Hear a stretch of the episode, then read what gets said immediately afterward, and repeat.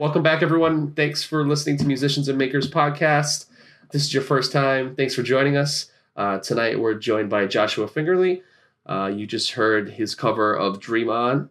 It's an awesome remix with a little Mario 64 bit uh, feel there. Where did you get the idea to use that, that type of platform to, to create covers? Well, I noticed how retro video games are really popular right now. So I figured, in addition to retro video games, retro music like classic rock is hmm. also really famous even now. So why not mix the two in one for more fun? Yeah, it's Mario 64 specifically, right? Does that mean like you use tracks and like audio files from that game specifically, or was it just from like the N64 platform? I used a thing called the sound font. Okay. So I didn't record anything like any game audio. Mm-hmm. I downloaded a sound font with the game music like instruments recorded to the sound font and mm. then use the sound font to record the MIDI file. Yeah, that's super cool. Yeah, and like, how do you choose the songs that you decide to cover? I usually take audience requests, so I'm not going to specify names for reasons of privacy. Mm-hmm. But I remember one of my Facebook friends has requested a lot of songs, mm. and she grew up during the classic rock era. Mm. So it's songs that like speak to her heart. That's awesome. That's a great way to like not only for you to create art, but for you to get to share that with someone who appreciates it. Yeah, that's that's an awesome way to do that. What's your favorite song that you've covered so far, Josh?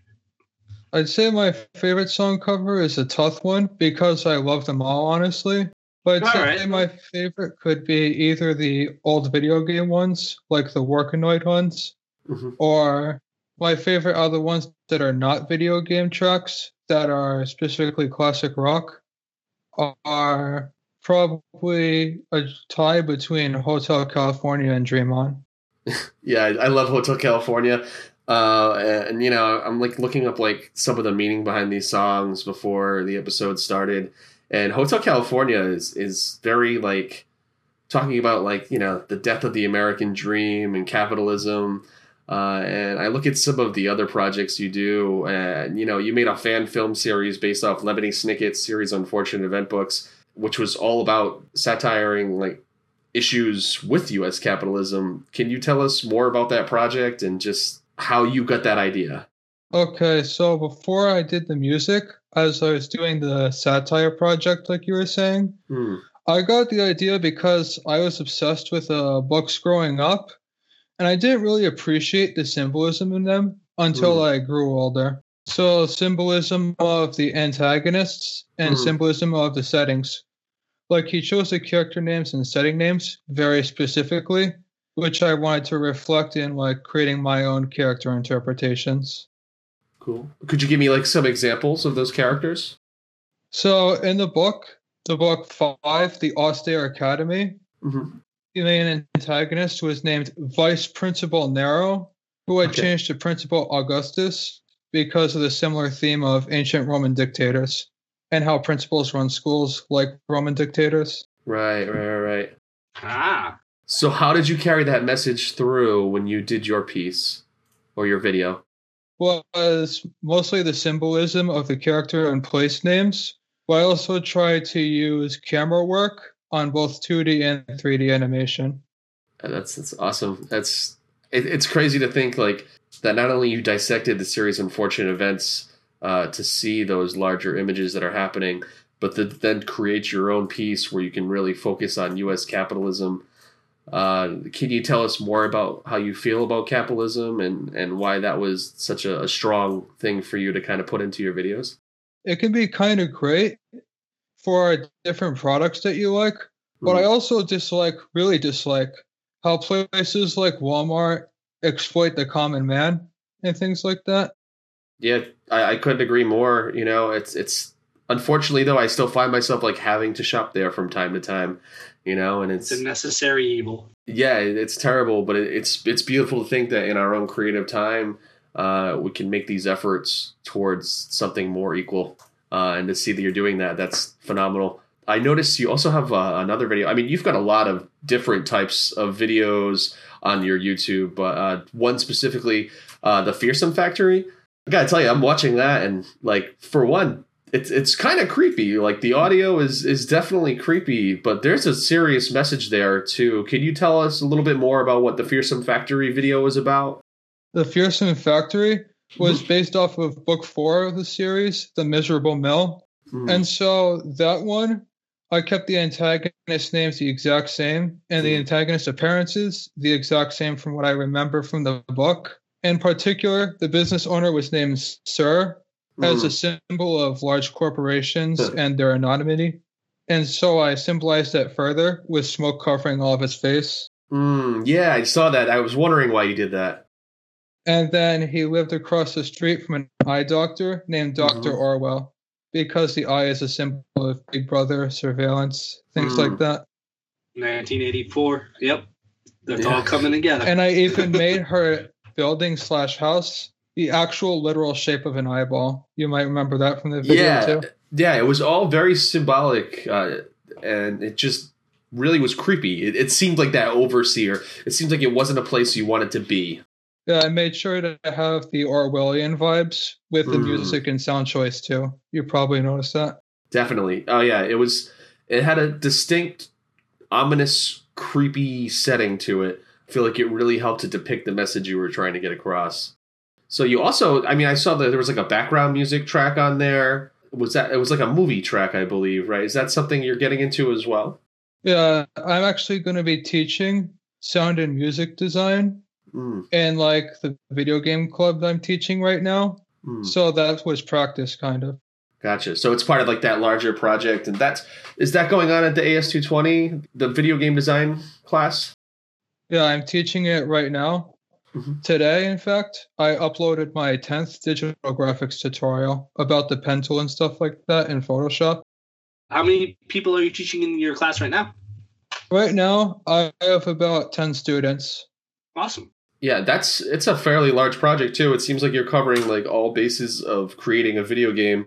And also like, you know, I'm listening to the first video, like the introduction video to the series, uh, and you talked about the class model and how like you know as much as you're teaching you expect the students to be teaching and all of you to be learning together as well uh, can you tell me how you chose to go with that model that equality model well we actually modeled that mm-hmm. when i went to harvard h ellis technical high school in mm-hmm. danielson connecticut mm-hmm. the electronics technology program was very student driven and not just solely the teacher spoon feeding information so I figured we should have that model mm. because it also helps the students learn when they learn hands on rather than me just sitting there telling you everything. Did you find that helpful too in the past when when you did things that way? Did you like learn a little bit more? I definitely learned better with a hands-on model mm. and discovering principles for myself mm. than with being spoon-fed textbooks basically. I couldn't agree more. Uh, I'm like the type person, even when it came to like learning an instrument, I think I got more out of being in a room with people and playing and hearing what they had to say than I did going to like a music class. And don't get me wrong, it was it's good to have the theory, but I did better learning that theory through practice with others. Same here. Josh, what genre of video games do you enjoy designing the most? That's a tough one too because I like them all. Well, I would probably say my favorites would be action adventure and probably platformer. First person shooter is really cool too, but I feel with the Call of Duty and Fortnite, it's been kind yeah. of overdone. Oh yeah, yeah, it's everywhere, and they're just they have such a wallet too.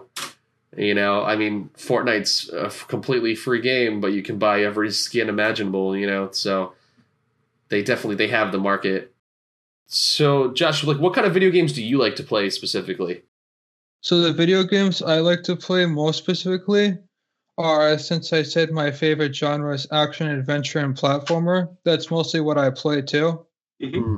I play some old FPSs too, like if you know what Quake 1 and Quake 2 are from the 90s. Oh, yes, oh, I yeah. do. I was yeah, playing at six years old with my dad. That was one of the first games I ever played. Still a great game. The nail gun is such a treasure. Yeah. I especially like the simple geometric definitions of the models from back mm-hmm. then. Mm-hmm. How it's not as high poly, high detail, and flashy as mm-hmm. it is now. it left you to like have to memorize so much more too. Everything was like a pattern, and if you knew how to run that course, that's that's kind of how like you know you could win. So it became less about like how cool it looked and like if you could get that like snipe from like a mile away. It was just more of like how like mathematically on point you could be, how strategic you could be, and run that course. I don't know. That was always super cool to me. Yeah, that's what I like about the old games as well. Mm-hmm. It's more about the actual math and gameplay than it is about flashy graphics and DLC trying to suck your money dry. Mm-hmm. Oh yeah. Yeah. Unfortunately, that's the era we are in, the era of DLC and microtransactions. If you had to work for like one of the bigger de- game development companies, which one would it be? Do you think? Uh, it's kind of a hard choice, but I'd say probably Rare. See, I'm such like a Blizzard fan. I think I would want to work for Blizzard just just because like I'd like to know like about the newest games first. Like Overwatch 2. That's never going to come out. Overwatch 2, Diablo 4, and some of the projects that disappeared too along the way. Uh, StarCraft Ghost being one of them that like I was really yep. excited for that just kind of fell off the face of the earth. Uh, I was a StarCraft junkie. Uh, that'd be top notch. Just to have my hands on anything that people can't get in the Blizzard universe would, would just blow my mind. Yeah.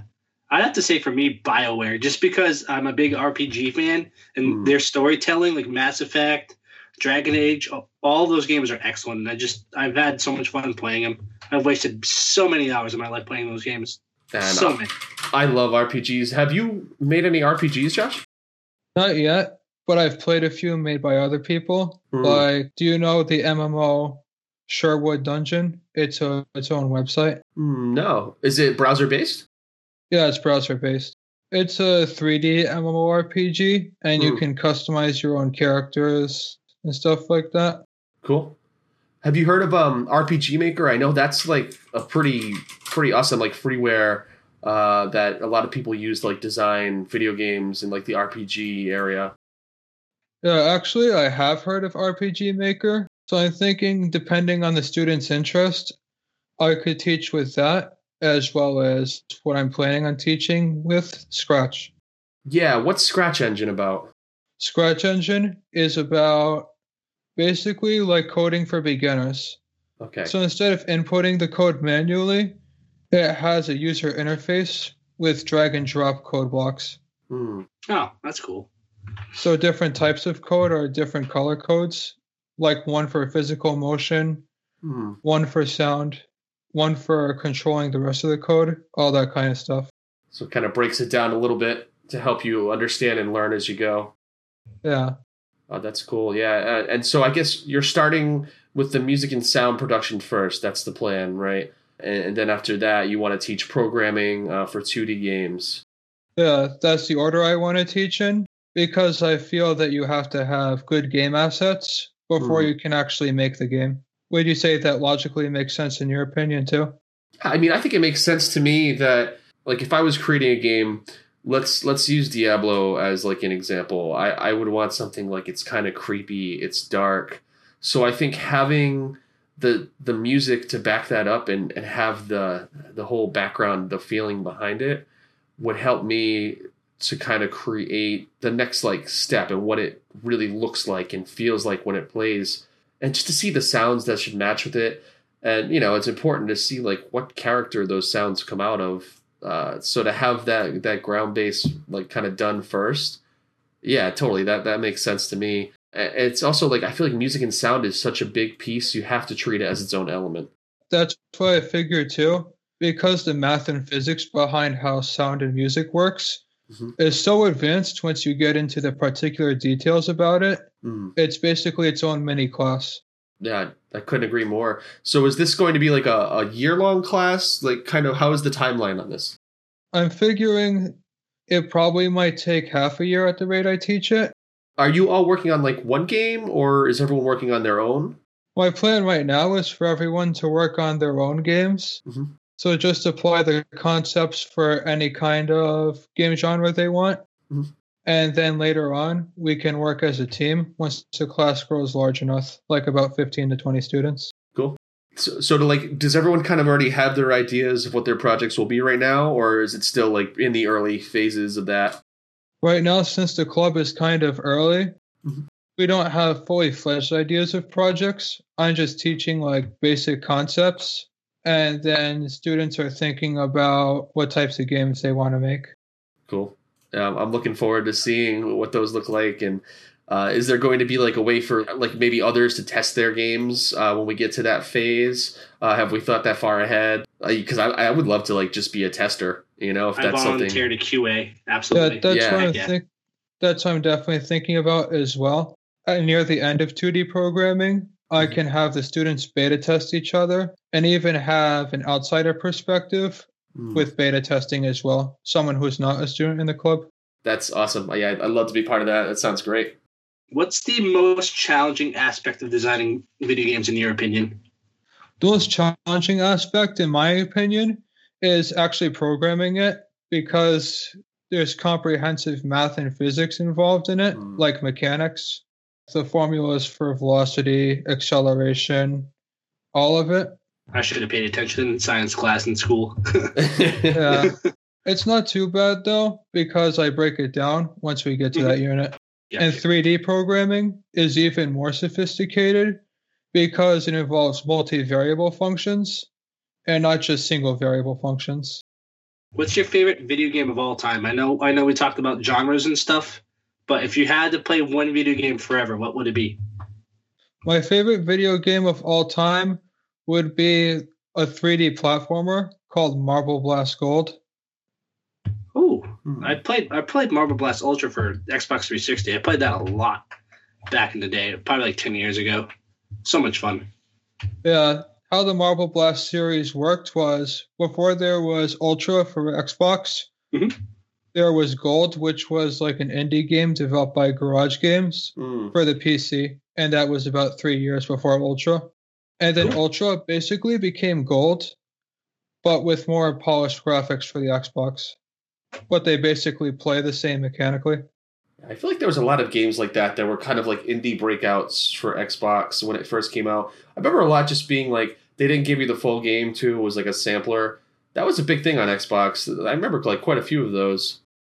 Who are some of your favorite artists or musicians?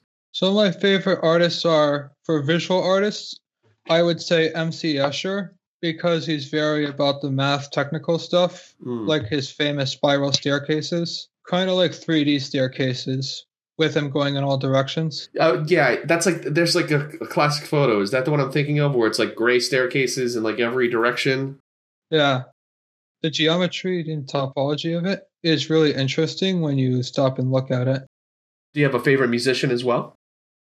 Favorite musician would be more harder to pick since I know so much music and like so much of it. Hmm. But I'd say mostly 60s to 80s pop culture stuff. So I'd summarize it as the Beatles to Queen and everything in between. I love that. That's that's such a good line. If there's one thing I've learned talking to you, so Josh goes to AS220 uh, as part of like the youth program, and I, I work downstairs at, at the uh, the restaurant, so I'll see him in passing. Is you come up with some awesome like one-liners uh, for music, and that right there, that's a great depiction of just some of the awesome humor that you can bring out in some of these classic songs. I don't want to put you on the spot, but if you have any of those like one-liners that you can think of right now, could you tell us one? I remember when I first came to AS220, I was saying, I've been looking for a job for so long now, and now I can finally say, the search is over, as a reference to the 1985 song by the band Survivor. That's awesome. Perfect. yeah. And the best part of it is, unless you're an 80s music nerd like me, you probably won't get half the jokes. Oh yeah, I think I've said that to you a few times. Like I'm not sure if I get that one, but yeah, that's No, incredible. me Some of those. So why do you make art?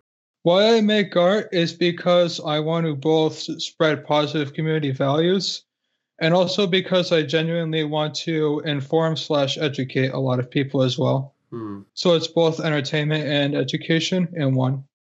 that's not an easy thing to do, and Mm-mm. it's it's awesome to think that you're working at that. Uh, and I'm sure will only grow in the future. Uh, I can't wait to see what comes of that. Obviously, getting our art out there can be kind of tough in the beginning. Do you find it hard to spread awareness about your work? Not really, since I've gotten so much practice with being social and getting Mm. myself out there and marketing myself. I don't find it as much of a challenge as when I was uh, shyer. Like I'd say, age 14 and younger, I was shyer. But when I started entering high school, I got more practice being social. Mm, yeah, I guess you're working with like a digital output as well. So having something like YouTube, that's a great way to share. Even like this podcast, you know, like we have websites and everything, but we get more traction on things like using a, a social media website uh, or like a YouTube, get the message across. So I'm, I'm sure that's helping definitely. Having the power of digital technology at my hands makes it a lot easier to spread the word, communicate, than if I had to go in person door to door. And not to mention, too, on your YouTube channel, you also have video game design tutorials.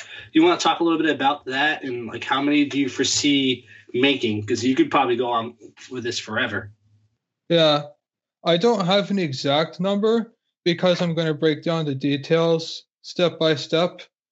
So some games will have different amount of steps and stuff like that. Mm. So there's too much variables involved to know an mm-hmm. exact mm-hmm. amount of steps I'm going to take. Mm. So this is going to have to branch off at some point, right? If you're talking about how to make a, a first person shooter or how to make like I don't know a sports game, like these videos, it's almost like you're creating that base, and then it's going to have to go in like multiple directions. And that's what I actually kind of already did. Hmm. Because with my first playlist, the one with videos number one through 10 on it, it's mm-hmm. 2D game assets. So then when I start teaching sound and music, I'll create a separate playlist for that. So I'm kind of already thinking about dividing it into units. I would really love to see, like, speaking of like a 2D game, I was a huge like Castle Crashers fan. Uh, I would love to see someone create like a next generation of that where it's it's like that side scroller but also there's a little bit of like leveling up and such remind me of like uh like a sega genesis like golden axe game are you working on any side scrollers well i haven't thought about side scrollers in particular mm-hmm. but i know a lot of platformers are side scrollers mm-hmm. so i know we can do that and depending on the student's demand we can do non-platformer side mm. scrollers as well any ideas of uh, a classic rock based video game? I'm not certain I'm going to start making a rock band or guitar hero video game yet, but that would probably be a cool idea if I did. Right on. The only catch would be trying to license all the music, mm-hmm. getting it from yeah. the record labels and stuff like that. Yeah, that would be a giant pain. Yeah, definitely. I can't even imagine what that's like uh, even like trying to put up some of these like YouTube videos, we get copyright claims all the time for like smaller artists, and that's just because they're on like Spotify, you know, which is is crazy to think because the amount of money that an artist gets for what they do on Spotify is like little to none. So to have that control over them, it's almost disgusting. Do you see yourself one day? I know you're focused on the education aspect of it. Do you see yourself one day opening up like your own video game design company at all? Is there any interest in that? I'm thinking actually, I'm working with SE Greenhouse, if you know who they are. SE Greenhouse is short for a social entrepreneurship greenhouse. Mm-hmm. And some of the people at AS220, like the man who runs the scrapyard, I think it's called. The steel yard.